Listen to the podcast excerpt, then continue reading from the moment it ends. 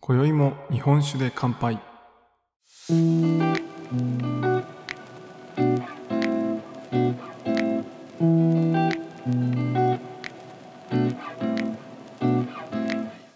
酒林ラジオをお聞きの皆さん、こんばんは。さからばメンバーの八白です。さて、酒林ラジオの月一のコーナーでございます。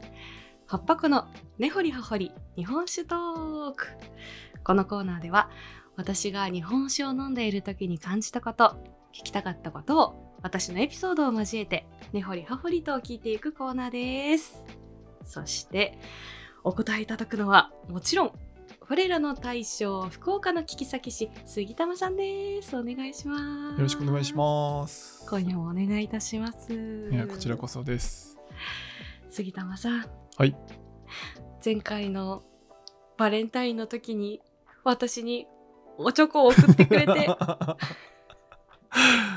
本当にありがとう。いえいえもうやりたくて仕方がなくなったっていう。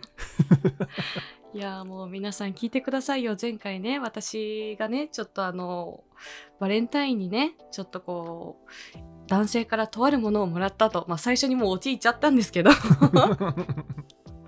でそれでね欲しいな欲しいなっていう話を、まあ、ちょっとよく詳しくは前回の酒林ラジオのね、はい。あの根掘り葉掘り聞いていただきたいんですけれども。それでね杉玉さんがおチョコを私にね送ってくれたんですよ。ダジャレでしかないですけどね いやあれなんかすごい素敵なおチョコでしたね。あそうですね結構僕も気に入ってあ、まあ自分は買ってないい。んですけどあ、そう。自分でも使いたいなと思ったものをお送りしたのであのそんな適当な感じでは選んでないんですけどでもああのダジャレですー ダジャレです。あれなんていうところのどういう感じのおチョコなんですか？えっとあれはですね京都のお店なんですけど、うん。名前を忘れちゃったえっとなんであそこにしたかっていうとまあいろいろ京都も、えっと、清水焼きだったかな？うん。とかこういろいろあるんですよね焼き物がでちょうどたまたま行ったお店何個か探しあの調べて行ったんですけどそのうちの一つが、まあ、お送りしたおチョコだったんですけどそこがですね実は、えっと、福岡の小石原焼きっていうのがあるんですけど、まあ、前回の話の中であのおチョコをあの地元の焼き物のやつがいいですよみたいなお話しした時に、うん。えっと、小石原焼きの話をしちょっとしたと思うんですけどうん覚えてますよ。その小石原焼きのところにいらっしゃった方が、ほえっと、ご結婚された時に嫁いで、えっと、はあ京都で、えっと、清水焼きとその小石原焼きを融合させたそのおチョコを作られてるところだったんですよ。すごい。そんなこともできるんですね。なんで、えっと、まあ技術飛びと技術のカンナっていう融合みたいな。なんていうんですかね飛びカンナっていうこの技術があるんですけど。あのこうツンツンツンツンってこう柄になってるようなやつがこ石原焼きの代表的な柄だったりするんですけど、あ、そうなんだ。はいなんでその焼き物自体は清水とかだけど、はあえっと、はあその模様が小石原っぽいみたいな。なんかそういうので、まあ、たまたまこう京都に行く時にあの、いろいろ見てみようと思った時に福岡も入ってたんで、うんうん。あこれこれかなと思って。ありがとうございます。なんであの福岡ちょうどよく福岡も関係あるやつが見つかったっていう感じですね。僕もし知らなかったんですけど。うーん。そうだったんですね。ほんとなんか白くてね、飲み口もなんか薄くて、なんかすごいシンプルだから、なんかいつ使ってもいいようなデザインでね、おあ送りしていただいて、うなんか普段使いいいかなと。本当にありがとうございました。さて、今夜もですねこの後も私の、えー素朴な疑問に杉玉さんどうぞ今夜も何卒お答えいただきますようお願いいたします。はい。お任せください。はい。それではですね、えー今夜も始めていきましょう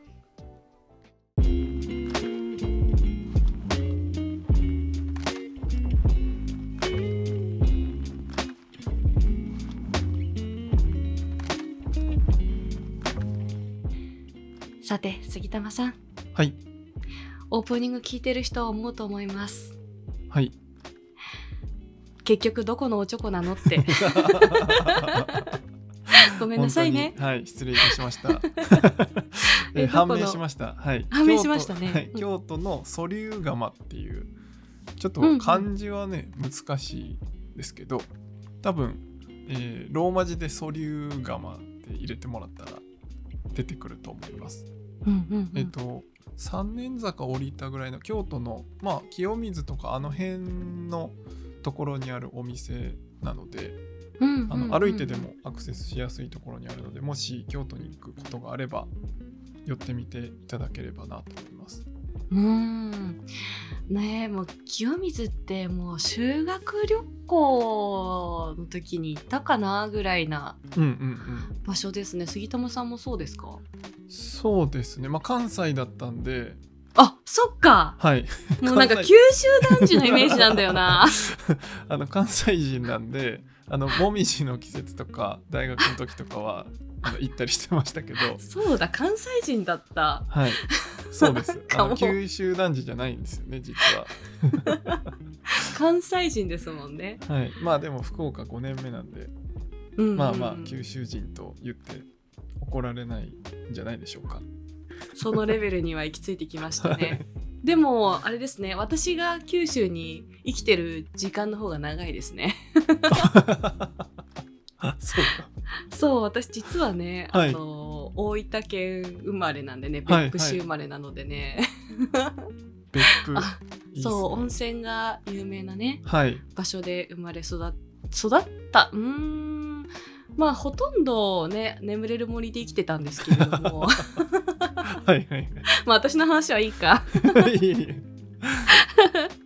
あそっかいやでもほんとね皆さんねこのチョコ使い勝手いいですよ。模様もてんてんてんてんってなんかすごい模様もシンプルだし。うん私と同じおチョコが使いたい人はぜひ白を。ぜひ白を。ねご購入ください。背の高い感じというか、うん。ちょっと細長い感じのそう。おチョコそう。日本酒がたくさん入ってたくさん飲めるよ ぜひあのソリューガも行ってみてください。ね行きたいな。私も京都アクセス別にそんなに悪くないんで。はいはい。ねちょっと清水寺に参拝参拝っていうか まあちょっとお参りがてら行きたい行きたいですねなんか。そうですね。やっぱなんか大人になっていく京都ってなんか雰囲気というかなんか楽しみ方変わったなって思います、まあ飲みにも行けるし確かに。全然あのなんか歩く場所が違うっていうか見る視点が違うっていうか楽しいですよね結構。そうね。ちょっと大人になってちょっと遊びに行ってみようかなと思います。はい。さて今夜ですけれども杉玉さん。はい。今夜はねとってもシンプル。今夜のテーマですか？今夜のテーマはとってもシンプル。今夜は ぜひ私に。なんだっけ。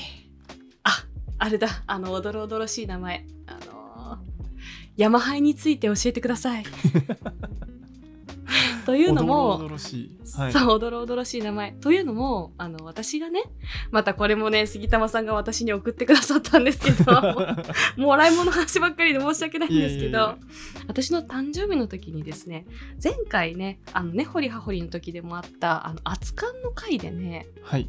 初めて私が熱燗デビューだって言ってねあの杉玉さんが私に送ってくれた日本酒がありましてそれがあの菊姫濁り酒っていうお酒だったんですけれどもはい。それがね裏をねパッと見るとね山灰っていうね廃人の灰って書いてね山に。おどろおどろしい名前でこれはなんだって言った記憶がありましてね、はい。それ用についてねまあちょっとあれから、まあ、4ヶ月35ヶ月結構経ちましたねそうやって思うと。はい。経ってねあのそろそろ聞きたいなと。そうですね。なんかあの時は話したらちょっと長くなるんで置いときましょうって言った気がします。そうそっと置いといたんでね。そはい。の箱を今日今夜はちょっと開けていきたいなということで杉玉さん、今宵は山ハイについて何卒教えてください。はい。まあ山ハイって皆さん多分ラベルとかで、はっぱこさんと同じように見たことはあると思うんですよね。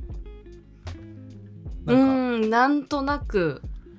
なんかこうあんまり気にしないところにしれっとついてるというかあのメインの表ラベルその銘柄とか書いてある、だいたいうん。そこのなんか端っこの方に書いてるか、えっと肩ラベルって言ってこう斜めになんか細いなんていうんですかねシールが貼ってたりするじゃないですかあのーその表ラベル首首根っこ首首首あたりにね。はい。ああれあ肩ー肩ラベルって言われたりするんですけど。あれ肩ラベルって言うんだ。はい。あれになんか山ハイって書いてたり。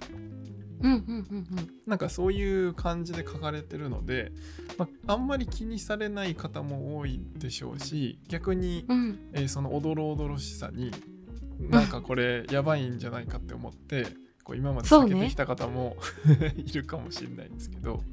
いやあれがあのデカデカと逆に表示されてたらちょっと買いにくいですよ。これやばいやつでしょって思うと思います。ですよね。でうん。あの結構その山入って書いてるのは苦手なものが多いって言われる方とかもいらっしゃったりはするんですけど、あそうなんだ。そうなんですよ。だけどえそれなんでかっていうとあの、うん。山入って作り方日本酒の作り方に関係するキキーワードというか。作り方？そうなんですよ。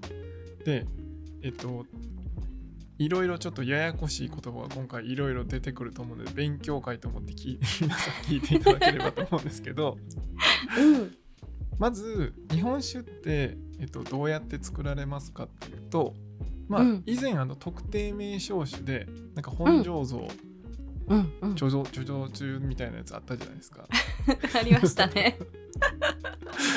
あの時にちょっと話したんですけどうん。えっとまあ米と米麹と水で作ったのがえ日本酒ですよみたいなお話をしたと思います。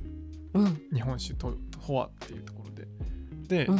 えっとまあこれをこう作る時に入れていくんですけど、うん。えっと、米麹っていうものってうん。麹菌とお米をこう混ぜたやつが米麹なんですよね。なるほど。麹菌って普段あのお味噌とかうんうんうんうん。ああいうのでも麹菌って書いてたりするじゃないですか。確かになんであのまあ同じといえば同じというか、まあ、麹菌にもいろんな種類があるんで、まあ、それのお酒用の麹を使って、うん。えーその米麹っていうのを作っていきます。うんで、えーその麹菌のおかげで、うん。うんえーお米と混ぜた時にうんお米がこう糖化される砂糖になっていくんですよね。うん。だから分解されるんですよお米が。うんうんうんなんであの人間もこうお米食べたらあの分解されていくじゃないですか。うんうんうんうんうんあれと同じでそれを麹菌がやってくれるっていうことなんですよね。ああなるほどなるほど。うんうんで、えっと、そうなった時に、うん。うんえっとまず大きいタンク見たことありますかね。日本酒の最後の,、まあそのお酒作ってるでっかいタンク写真とかうんうん。見たことありますか？私が見たことあるのは杉玉さんがなんかでっかい鍋をこうやってはいはいはい、はい、かき混ぜてるのしか見たことないですけどね。あれで一緒なんですけどあれははい。えっ、と多分普通の酒蔵さんの、うん、うん、10分の1ぐらいの大きさかな。あそうなんですね。はい。もっと大きいタンクなんですけど、まあ、なんかへー。2メーターとか3メーター2メーターぐらいもっとあるのかな。3メーターぐらいある、大きいはい、でかいタンクなんですようんうんうんでえっといきなりそこにじゃあ水と米と米麹をバッと入れるとうん。あのできなくはないんですけどうん。雑菌が増えるかもしれないですよね。なるほどなるほど。うんうん。でその雑菌を、えー消毒する役割もするっていうのでうん。何を入れると思いますか？消毒するので。あー出た杉玉クイズ突然の。うーん何かを入れる？えっ、と何かを入れるか、えーとうん。それを作ってくれるうん。生物を入れる。微生物を入れる。なんで微生物です。微生物。なんでさっき言ったのは麹菌も微生物です、っていう意味で何を入れるというか何がどんな菌が増えるとうん。消毒の役割になるでしょうか？これっぽっちわかんない。あでも私が知ってるはい。菌といえば、はい。なんかのバクテリア？バクテリアもまあなんか菌ですねそれ 悪いやつか。いや細菌のあれなんでもっとこう知ってると思いますよ。知ってるっていうか普段も飲んでたりすると思いますよ、アルコール？いや菌ですって。菌か？さて。アルコールじゃなアルいかコールは飲んでると思いますけど。あでもそうそういう意味ですね。アルコールを作ろうとする前ですね。今からアルコール作るんで日本酒あなんだろう。えー、菌ですよ。菌はい。菌って私も理科の実験でもうなんかゾウリムシとかミジンコとかしか出てこない。ミジンコ？ミジンコは微生物だけどプランクトンの方ですね。菌じゃなくて。いやもっともっと菌じゃないんだ。もっともっと普段からうん。食べたり飲んだりしてると思いますよ。ヨーグルト？お。もうほぼ正ビ解フィズス菌 それのもうちょっと全体のなんとか菌ビフィズス菌はまあ1個のまあほぼ正解ですけど。乳酸菌ですね。あ乳酸菌。なんか L 風邪白高部とかいろいろあるじゃないですか。乳酸菌なんとかかんとかみたいな。うんうんうんうん。あなんかすごい今しっくりきた。乳酸菌。うんうんうんうんこの乳酸菌を使って実は消毒してるんですよね、へえそうなんだ。そうなんですよ。で、まあ、乳酸菌自体がなんか菌を殺してくれるわけじゃなくてうん。乳酸菌って乳酸を出してくれる菌だから乳酸菌なんですよね。ほうほで乳酸ってまあヨーグルトとかああいう感じのちょっと酸っぱいう味のうん。ものなんですけど、まあ、うん。乳酸菌がその乳酸を出してくれるおかげで、うん。まあそのなんていうんですかタンクの中が、まあ、酸性になってくるんですよね。だんだんこう酸っぱくなってくっていうか。なるほどなるほど。でそうするとその酸っぱい状態で生きれる菌ってめちゃくちゃ限られてるんですよね。へえそういうのにやっぱ弱い菌の方が多くてだから一般的な雑菌とかはそれでこう死んじゃうんですよ。なるほど。だから、えっと、その乳酸菌を早めに増やしてうんうん。雑菌が増えない状態にしたしてでそそこに、えっと、麹菌がううまいことを、うん。その米を糖分にしてうん。でその中でその糖分を、えー酵母が食べていくと。で酵母がうまい食べるとアルコールと二酸化炭素にその中で分解してくれて、えっと、アルコールが日本酒として出てくる。はあっていうのがまあそのタンクの中で起きてるその微生物の働きっていうのはそういう感じでこうリレーしてるんですよね。リレーしながら乳酸菌が守ってくれてるっていう。でまあこれあのちょっと脱線するんですけどさっき言ったアルコールと二酸化炭素に分解してくれるんであうん発酵をすると、えっと、日本酒のスパークリングみたいにシュワシュワするんですよね。うーんっていう。だからあのなんかシャンパンとかって瓶内二次発酵っていうんですけどその中にその酵母がちょっと残ってるというか酵素が残ってるとうん。その分解がずっと起き続けるんでどんどんシュワシュワシュワシュワしてスパークリングになるっていうのがあの最後その酵母の働きというか。へえそれ最初に気づいた人天才ですね。いやほんと天才ですよほんと天才としか思えないな。だからそのすごい、ね、殺菌で乳酸菌がいいっていうのはうん。多分昔の人はそれが乳酸菌だっていうことは分かってないと思うんですけどあこの状態になると、えーお酒にとっていい環境になってんだっていうのが、まあ、分かってたってことですよね。ーね。ねとしか言わないけど。だからもうものすごいすと思います。はい、すごいですね。で、まあ、ここまでこう下準備をした上で、うん。じゃあ山入って何なのって話なんですけどうん。さっき言ったみたいにその大きなタンクでいきなり仕込んじゃうと、まあ、雑菌が増えちゃいます。うん。だからまずその前にちっちゃなタンクでうん。えっと、乳酸菌を十分にこう増やすようなことをするんですね。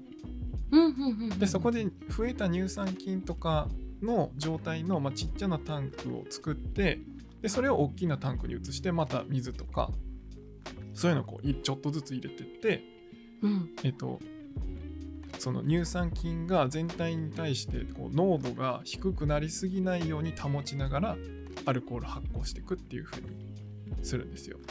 ほうほうほうほう。でその一番最初に作るちっちゃなタンクっていうのが酒母って言ってほう。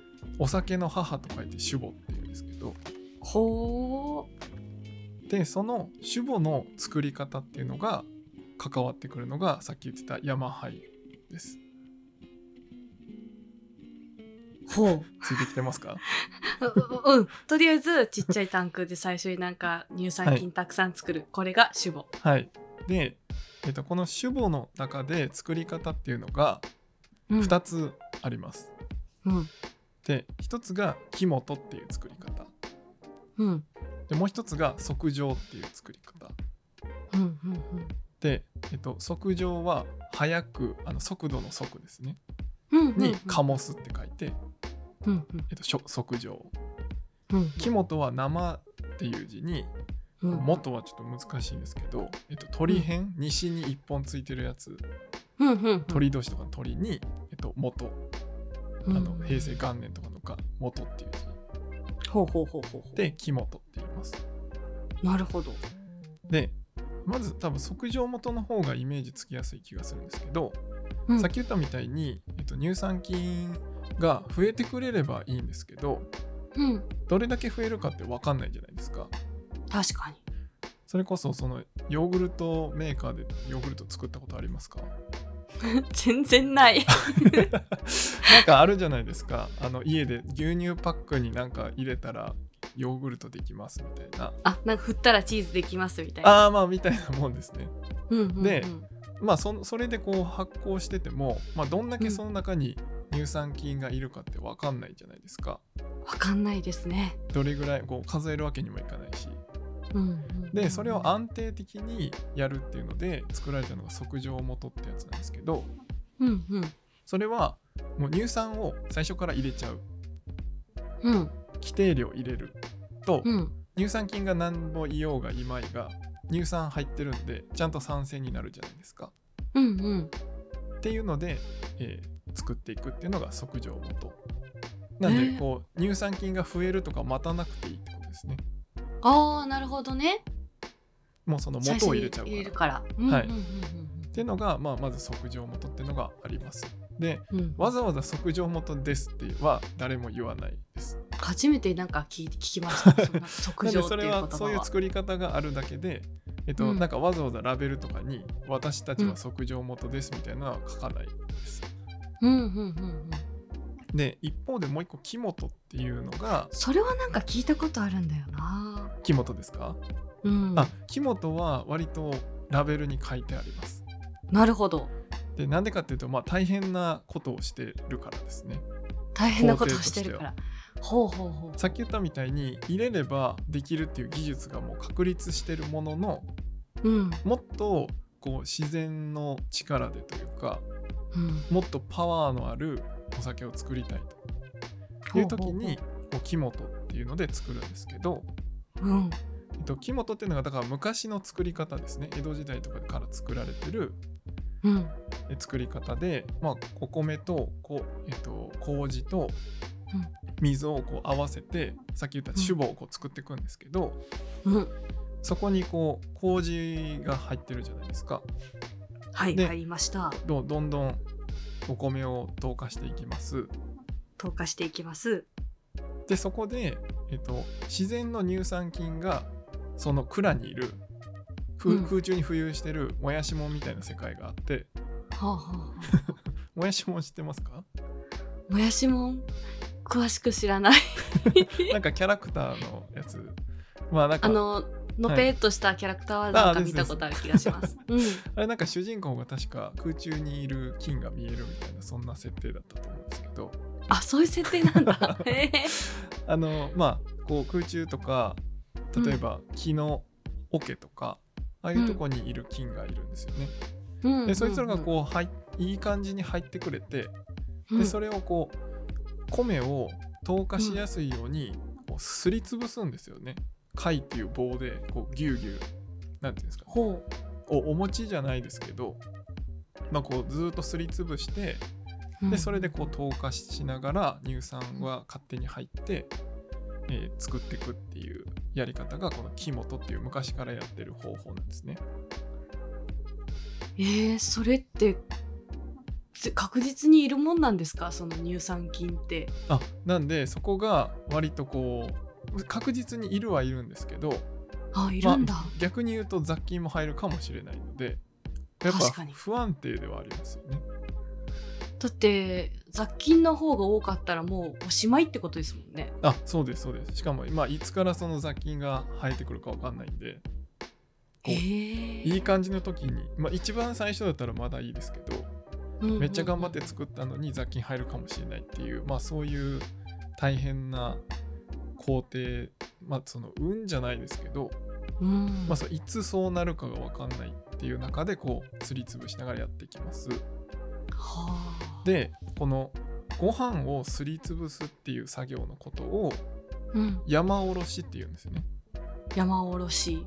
山おろしをしてご飯すりつぶしてうん、で乳酸菌が増えてきてで、うん、えーちょっとずつこうこう麹がいい感じになって酒母ができて、うんでそれをタンクに移しますっていうのが木本です。なるほど。で、えー今言ったそのすりつぶすっていう工程がめちゃくちゃ大変で力もいるしずーっとうん。何時間かおきにずーっとやり続けないといけないんですよ。2, 2時間おきだったかな。へえ。だから寝れないんですよねその作業の間ずっと。てかまあ交代しながらしかできない。めちゃくちゃ大変。そうなんです。で、えっとそれが大変なんですけどうん。それのその山おろしっていう工程を廃止した作り方、これ廃が止した。山おろしを廃止してるんで山廃なんですおお。あれ？廃止しても作れるのか。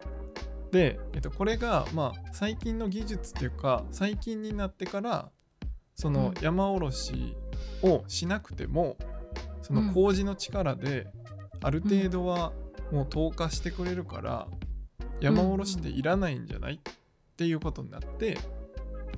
山おろしなくても作れるよねっていうので山灰っていうのができた。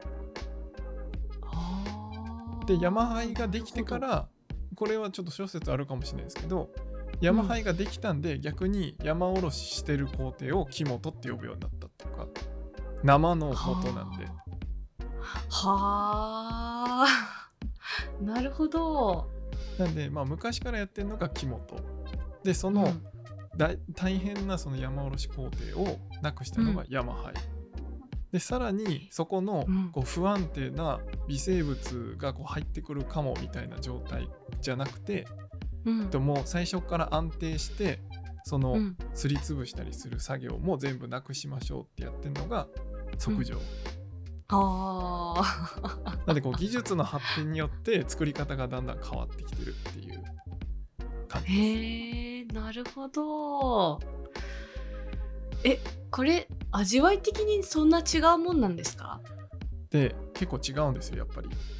違うんだ。やっぱりその木本とかってもう本当にえっと木本の中でもまたややこしいんですけど木本の中でも無添加の木本っていうのと、添加してる木本っていうのがあって、ほう。えっと、無添加の木本って何かっていうともう酵母すら添加しません、ほう。だから酵母もそこの蔵付き酵母って言って蔵のどっかにいる酵母と蔵のどっかにいる乳酸菌がいい感じにそのすりつぶしてる米の中に入ってきてくれてそんなうまいことある？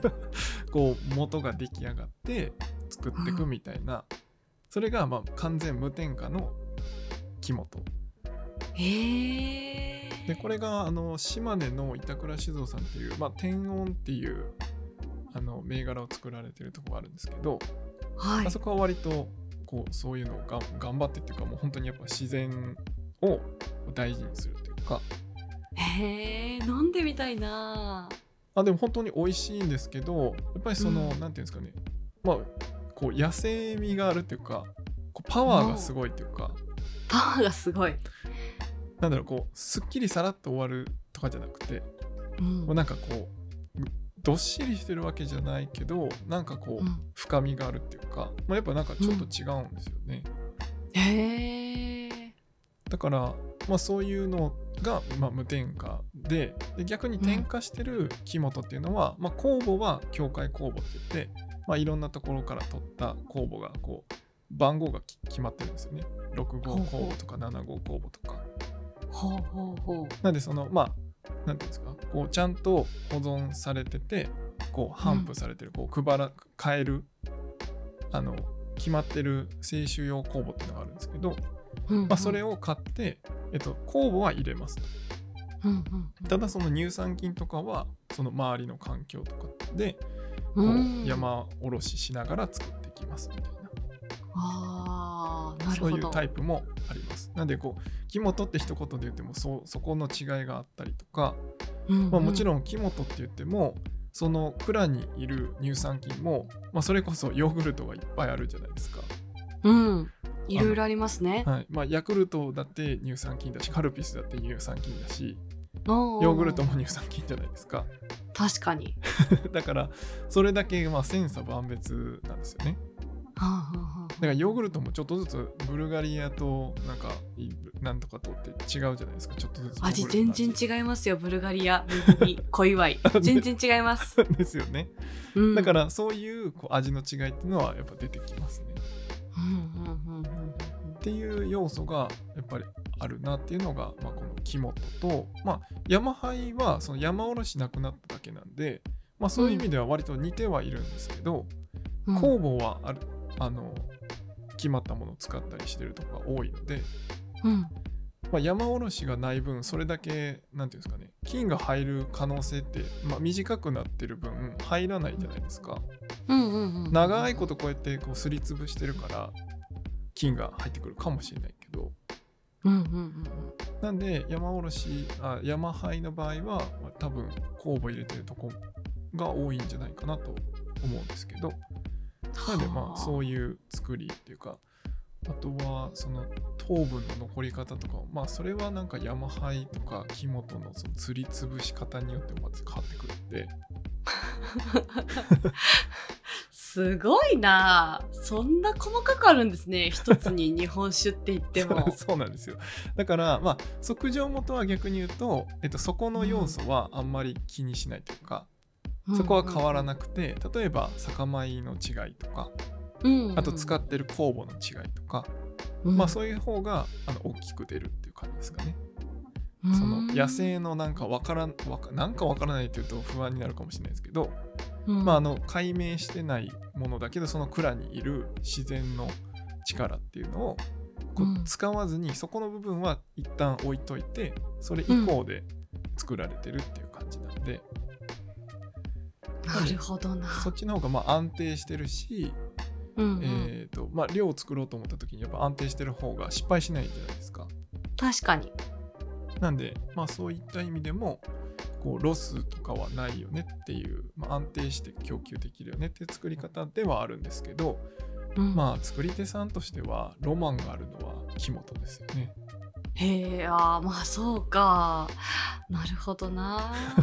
まあ、安定して作りたいって思われるか、うん。その分からないけどその力を借りて面白い酒を作りたいって思うのか、ああだからまあねそういう職人的な意見の違いもあると思うのでなるほどな。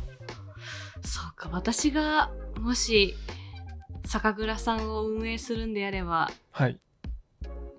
まあ確かにちょっとはロマンを追い求めたいから。まあ8割方はそのそうなんとかっていう作り方にし測て 定はい。即上即上っていう作り方にして残りの1割ぐらいを木本にするかな。うん。そういう蔵は多いですよやっぱり。あそうなんだ、はい。経営でき適当言ったのに。経営できます。おあそうなんですね。やっぱりまあねこう安定して僕らに美味しいお酒を届けたいっていう気持ちとうん。なんかそういうところでこうなんていうんですかね。向き合うっていうか、うん。そういうちょっと研究じゃないですけどうん。まあそういうのを一本作るっていうところと、まあまあ、両方やりたいっていう感じですね。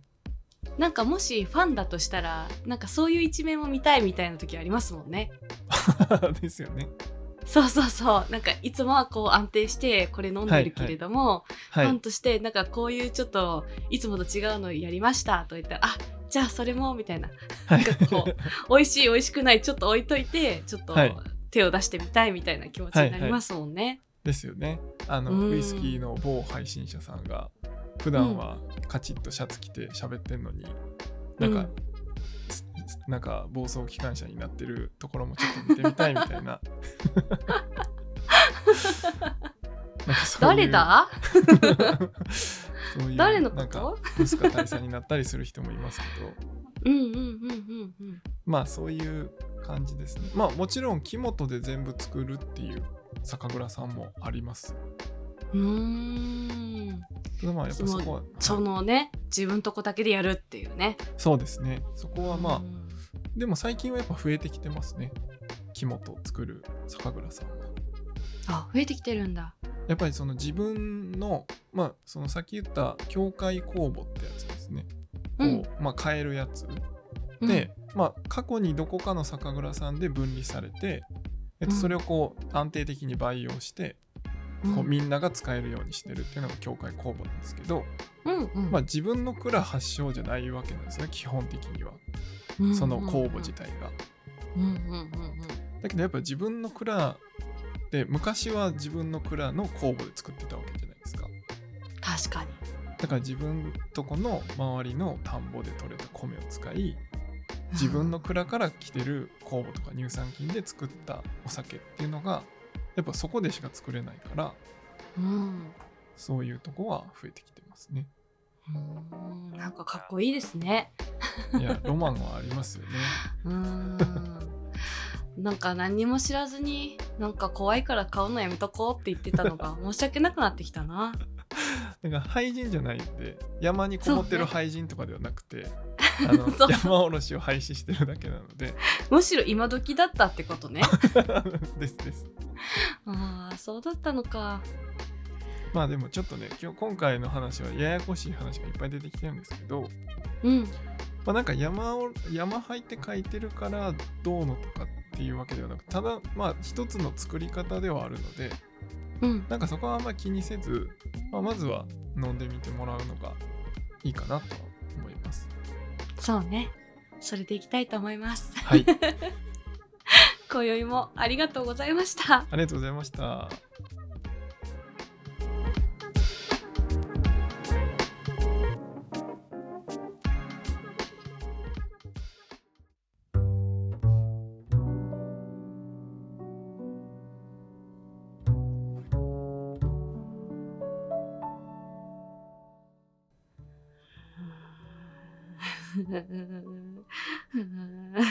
いつからにゃいなんで見たんだろう。そう鳥編になんか元って聞いてガ,、はい。元旦とかなんかそういう感じで見たことあるなと思ったんですよ。はいはいはい。あんだからまりね多分普通見ない感じですからね。うん。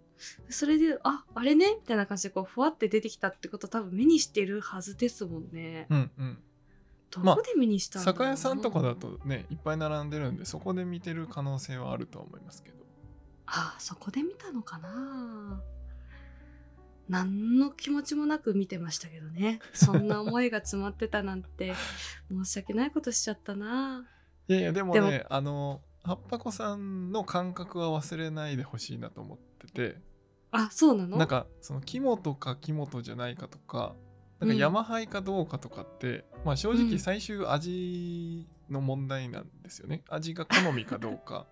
確かにでね、割となんか木本が苦手とか、うん、あの山灰が苦手みたいなことを言われたりするんですけど、まあ、確かにこへうさっき言ったみたいに野生味っていうか複雑味が強いものも多かったりするのであのーまあちょっと普通普段飲んでるこうさらっとした綺麗な日本酒に比べると、ちょっと飲みづらいなって思う銘柄も多いかもしれないんですけど、うーん。なんかそのそこだけで判断まあ前言ったその純米吟醸か純米大吟醸かどうかみたいなのも 結局あの決まってるだけじゃないですか。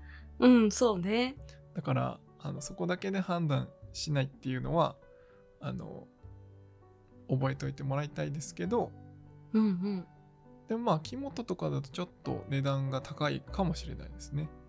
へえでもまあそんだけ手間かかってまあるんだからそうね。それだけ手間賃かかってるんだから、はい。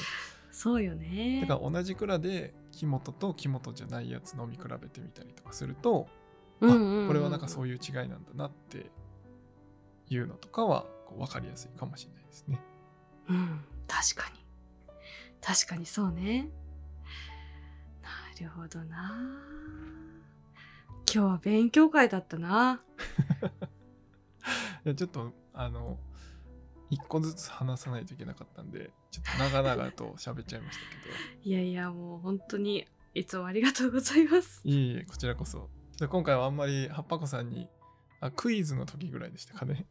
喋ってもらった僕ばっかり喋っちゃったかもしれないですけど。あそこ一番フル回転してましたね頭を。うわーみたいな。理科の授業みたいな。うおーって。でも実は身近な菌が大活躍してるっていう。ね。でもなんかだからなんかあのこうなんだろう日本酒飲む時ってなんかこうカルピスみたいだなみたいな思う時あるってそういうことなのかな？あそうですそうですその通りそういうことなんだ。はい、その乳酸がの出方が結構強いやつはちょっとヨーグルトとかカルピスっぽいなっていう味になります。なるほどね。たまにそういう時ありますもんそれこそ前回のはい。あのーに濁り酒はいはい、菊はい、姫、ね、はい。あれはすごいなんかヨーグルトみたいだな。カルピスみたいって思いましたもん。あですよね。なんでそういううん。主質のやつは、まあそその酸味とかはうんうんうん。割とその乳酸菌のその乳酸の出方によってそういうのもあったりします、なるほどな。もう本当日本酒って深い。まあいろんなものが関わってるので。そうね。私もうシンプルにあれですもん。なんかその麹菌とか言うじゃないですか。はい。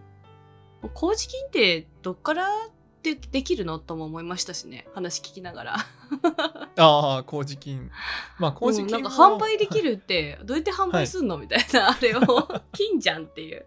金をどうやって販売するんだろうなとか思いつつ。あでもちょっとまあ、はい。そこまで聞いちゃうと多分私頭パンクして爆発しちゃうと思うんで 今夜はここまでで。あはい。また別の機会に。ええまた12年後にそのことを聞こうかと思います。はい。ぜひ待ってます はい。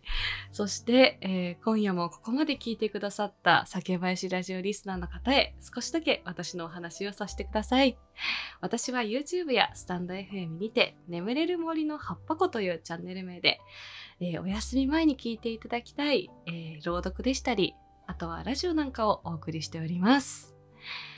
いやー、今日はなんだか疲れちゃったなーとか、なんだかちょっと眠りにくいなという方、ぜひ、えー私のチャンネルで眠りに来てください。ただの酒飲みじゃないんですよ。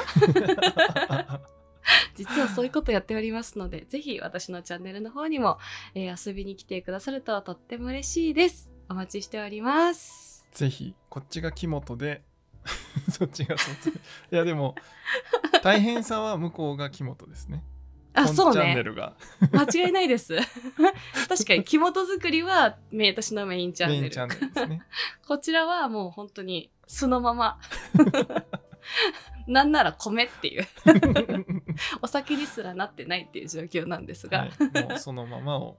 そのままをお届けしておりますはい。ぜひ次回も聞いてくださると嬉しいですというところで、すみた、す、すみたまさんだって誰やねん。間違えた。というところで、杉玉さん。はい。お酒の間違えた。大丈夫？じゃ、じゃ、じゃあ最後、杉玉さん、私が言いますわ、今夜は。お いきますわ。はい。お願いいします。きましょう。お酒のご縁で人ととつながった。言えてない。しかも酒ピース言ってないです。ぐたぐた。ぐちゃぐちゃだ。うん酒ピース。